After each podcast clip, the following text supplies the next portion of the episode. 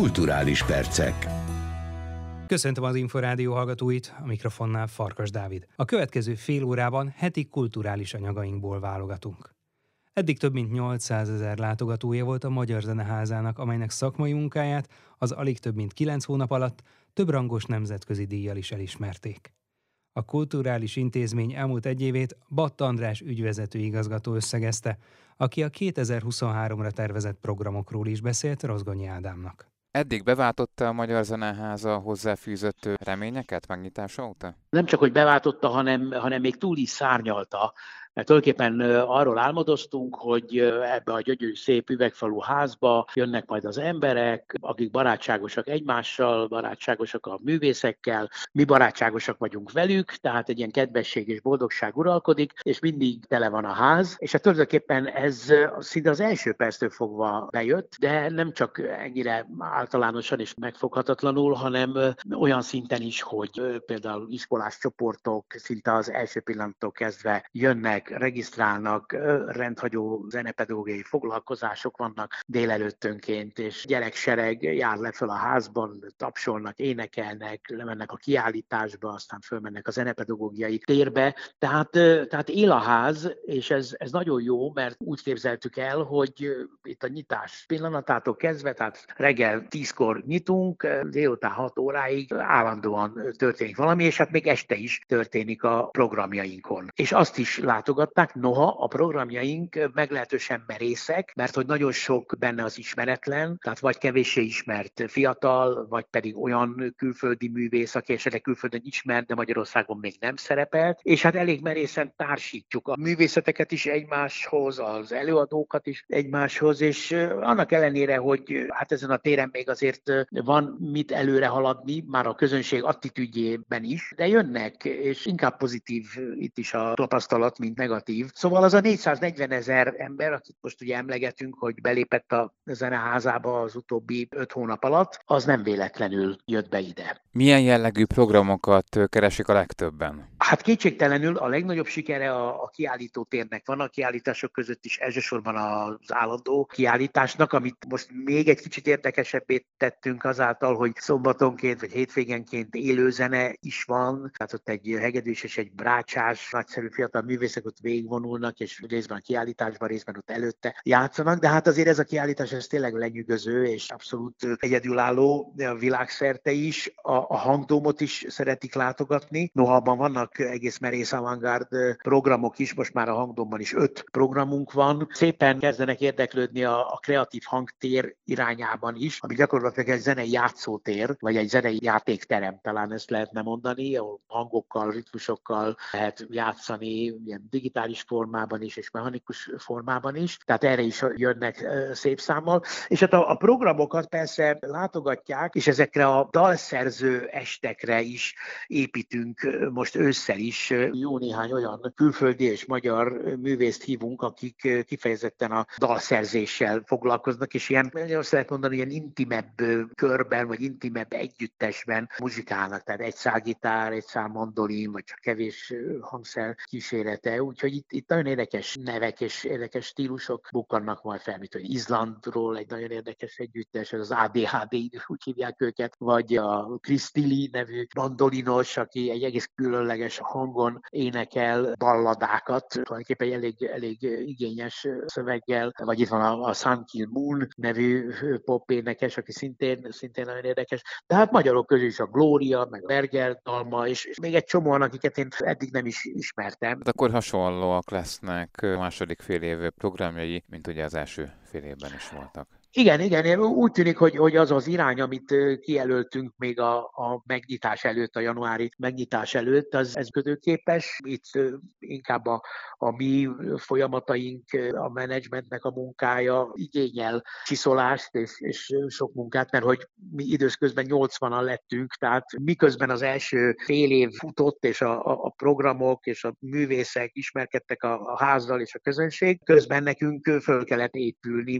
mint csapat. És most már ez a csapat ez teljesen megvan, és hát zavarba ejtő gazdagsággal alkották meg az őszi programokat, ahol egyébként is fesztiválok is lesznek, lesz egy japán, vagy a távol-keleti klasszikus zenei fesztivál, lesz egy város vendégség, Veszprém lesz az őszi vendége Zeneházának, tehát nagyon sok olyan attrakció lesz, amire érdemes kijönni, de érdemes úgy is kijönni, hogy ne is nézzen meg valaki a zeneháza.com weboldalt, hanem jöjjön ki este a Zeneházára, és biztos, hogy valami történik, és napközben is történik valami. Batta Andrást, a Magyar Zeneháza ügyvezető igazgatóját hallották. Egy magyar műlovarnőről ír az a francia kiadvány, amely 1000. kötetként került be a Magyar Cirkuszművészeti Múzeum könyvtár és archívum állományába. A kiadványt stílusosan egy műlovarnő és egy artista helyezte el egy 5 méteres polc tetejére. A Fővárosi Nagycirkusz nem csak a produkciók, hanem a tudomány terén is nemzetközi babérokra tör. Erről beszélgetett Tatár Tíme a Fekete Péterrel, a Nemzeti Cirkuszművészeti Központ főigazgatójával. A Fővárosi Nagycirkusz, a Nemzeti Cirkuszművészeti Központ Európa vezető cirkuszművészeti központja kíván lenni, és ez nem csak abból áll, hogy 5-ös szaltót tudnak ugrani az artisták, hanem hogy a tudomány területén, a tudományos munka területén is letesszük a névjegyünket, hogy olyan dolgokat tudunk felmutatni, amiért érdemes a tudósoknak, a cirkusz iránt kutatóknak Budapestre jönni, és ehhez kell egy múzeum, ehhez kell egy tudományos háttér, és kell hozzá egy szakkönyvtár. És 5 évvel ezelőtt eldöntöttük, hogy ezt megépítjük, és megérkezett az elmúlt héten az 1000. szakkönyvünk, amelyet most ünnepélyesen fölhelyezünk egy 5 méter magas, a cirkuszhoz illeszkedő látványos polcra.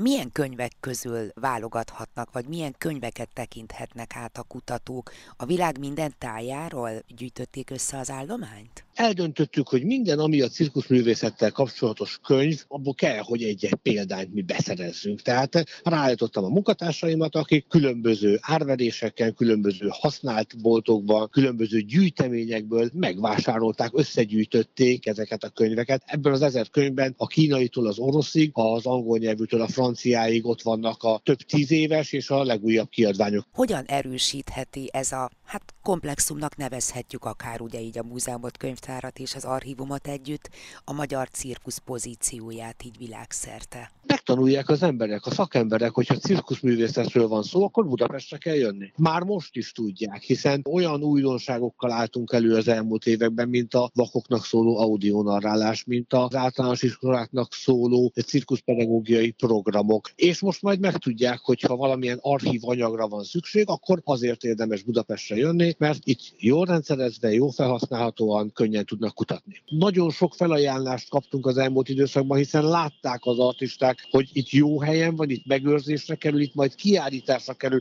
az ő családi örökségük, ezért elhelyezték nálunk azokat. Tehát van, amit vásárolunk, van, amelyik dolgokért árverésre megyünk, és van, amelyet ajándékba kapunk. Esetleg kerültek elő olyan dokumentumok, olyan könyvek, amelyek mondjuk az önök számára is komoly meglepetést okoztak? Szinte minden könyvben találunk valami magyar vonatkozást. Ez az 1000. könyv például Franciaországból érkezik, de egy magyar műlovarnőről írnak benne. Csodakiadványok érkeznek, főleg a muzeális, főleg a régebbi könyvek között nagyon jó körülnézni, és nagyon sok tapasztalatot lehet szerezni, hiszen az új rekvizitek legtöbbször 50 éves, 60 éves rekvizitek alapulnak. Most például van a Fővárosi Nagycirkuszban egy nagy létraszám, egy orosz művész család hozta el, és elmondták, hogy ők bizony ezt egy 20-as évekbeli artista művésznek a rajzai alapján gyártották le ezt a gigantikus létrát.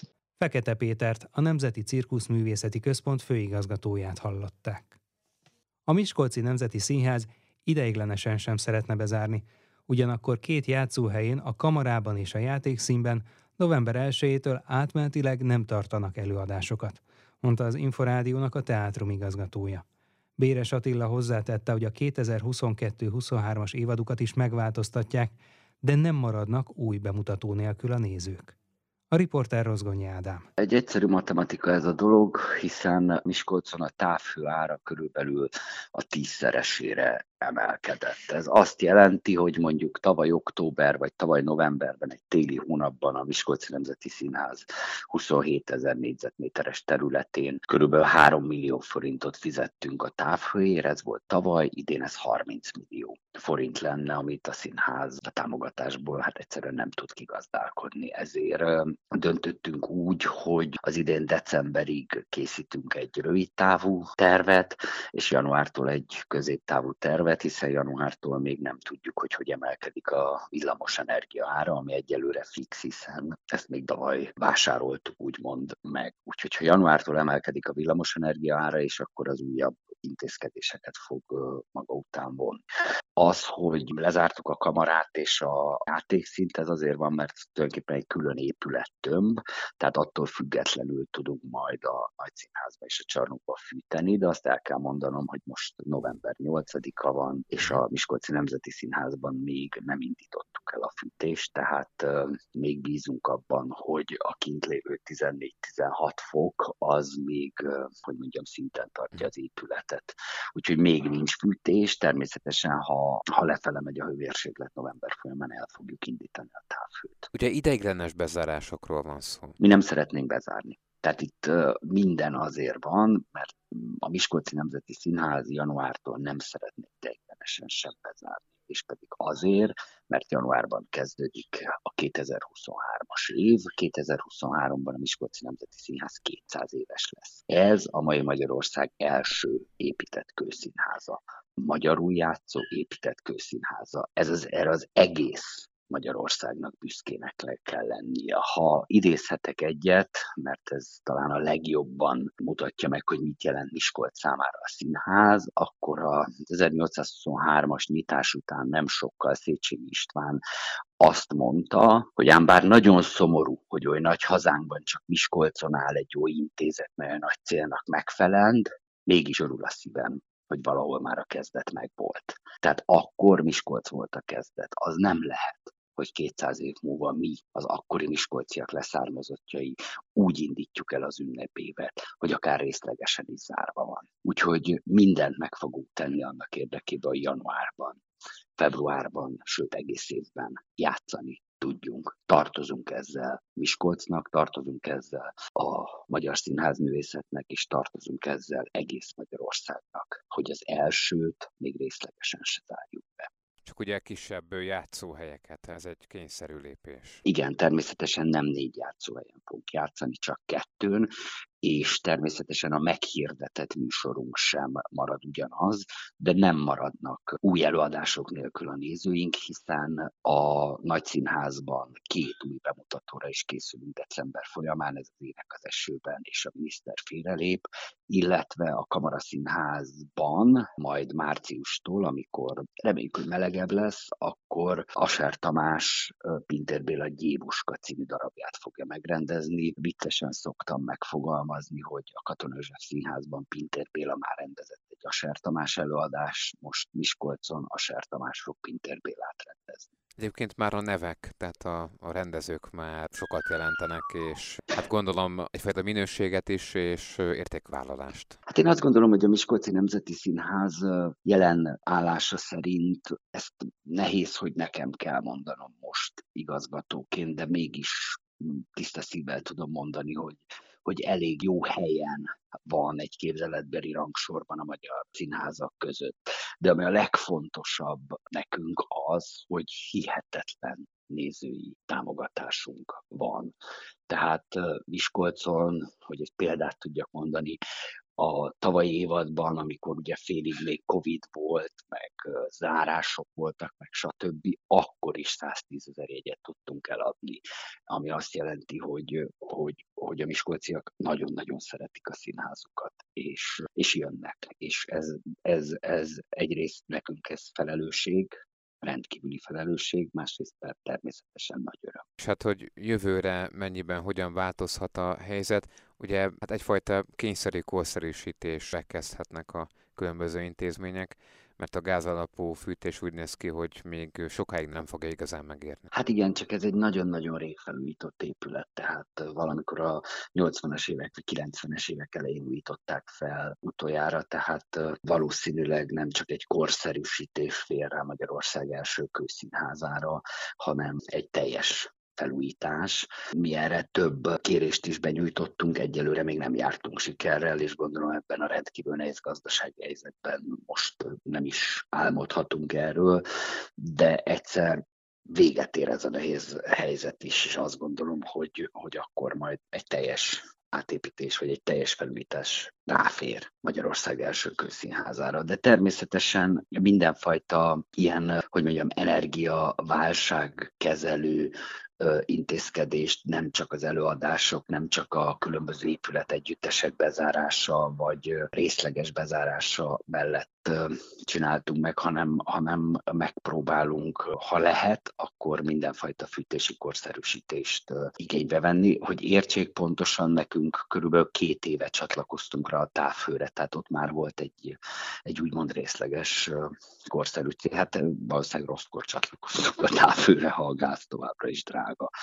Napelemet nagyon nehezen tudok elképzelni, de van egy terv arra, hogy hogyan készítünk napelemes konstrukciót a színházra. Béres Attilát, a Miskolci Nemzeti Színház igazgatóját hallották.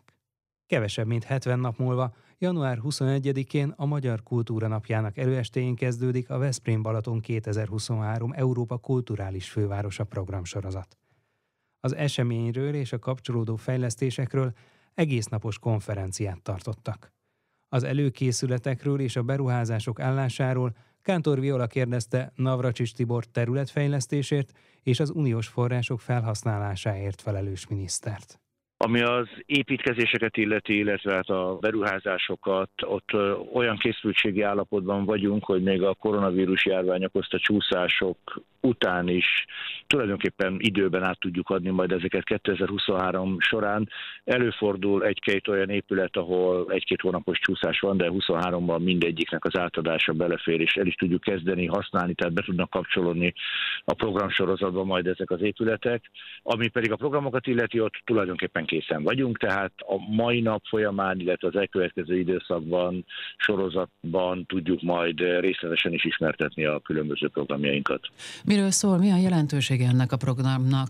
Infrastruktúrafejlesztés, kulturális programok szervezése, a 27-ek egy régiójának bemutatása, ezekről a kérdésekről is szó esik ma a konferencián.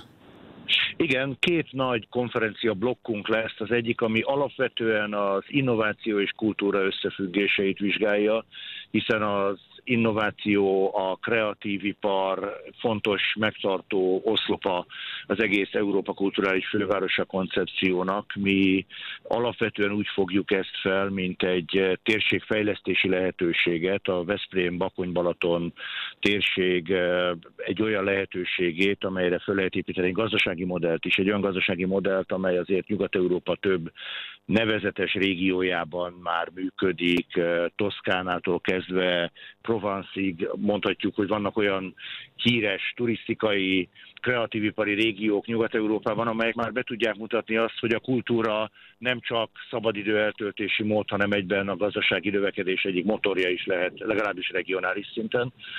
És ezt járjuk körül, illetve a másik blokkban pedig már kifejezetten azt nézzük meg, hogy ennek a térségnek, tehát a Bakony-Balaton térségnek milyen esélyei vannak, illetve milyen modellek állnak számára lehetőségként elő, hogy ez egy kreatívipari régióvá váljon ténylegesen is. Az a célunk egy kicsit itt a budapesti szakmai közvélemény megcélzásával és magával a rendezvénysorozattal is, hogy illetve magával a konferenciával, és hogy ne csupán a programokra hívjuk fel a figyelmet, hanem arra, hogy a programok mögött van egy távlatosabb gazdaságpolitikai, területfejlesztési, regionális politikai elképzelés is.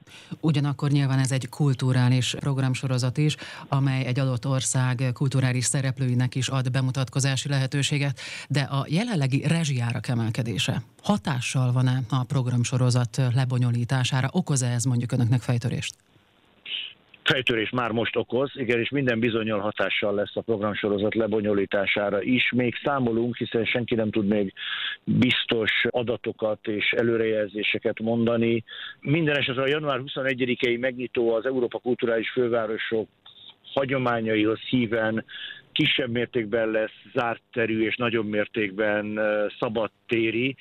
Azaz itt, bár ennek is lesz természetesen energia árvonzata az erősítések révén, a világítás révén és a többi, de egyelőre még a mostani kalkulációink szerint ezt meg tudjuk az eredeti keretek, az eredeti tervek szerint tartani, illetve most gondoljuk át azt, hogy a téli, koratavaszi programoknál milyen módosítások szükségesek ahhoz, hogy azért meg tudjuk tartani, és a költségvetésünkbe is beleférjünk.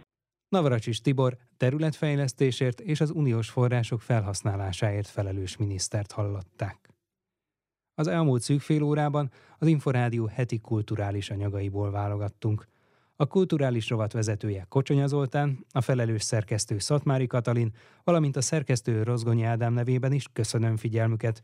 Én Farkas Dávid vagyok, a Viszonthallásra. A kulturális perceket hallották.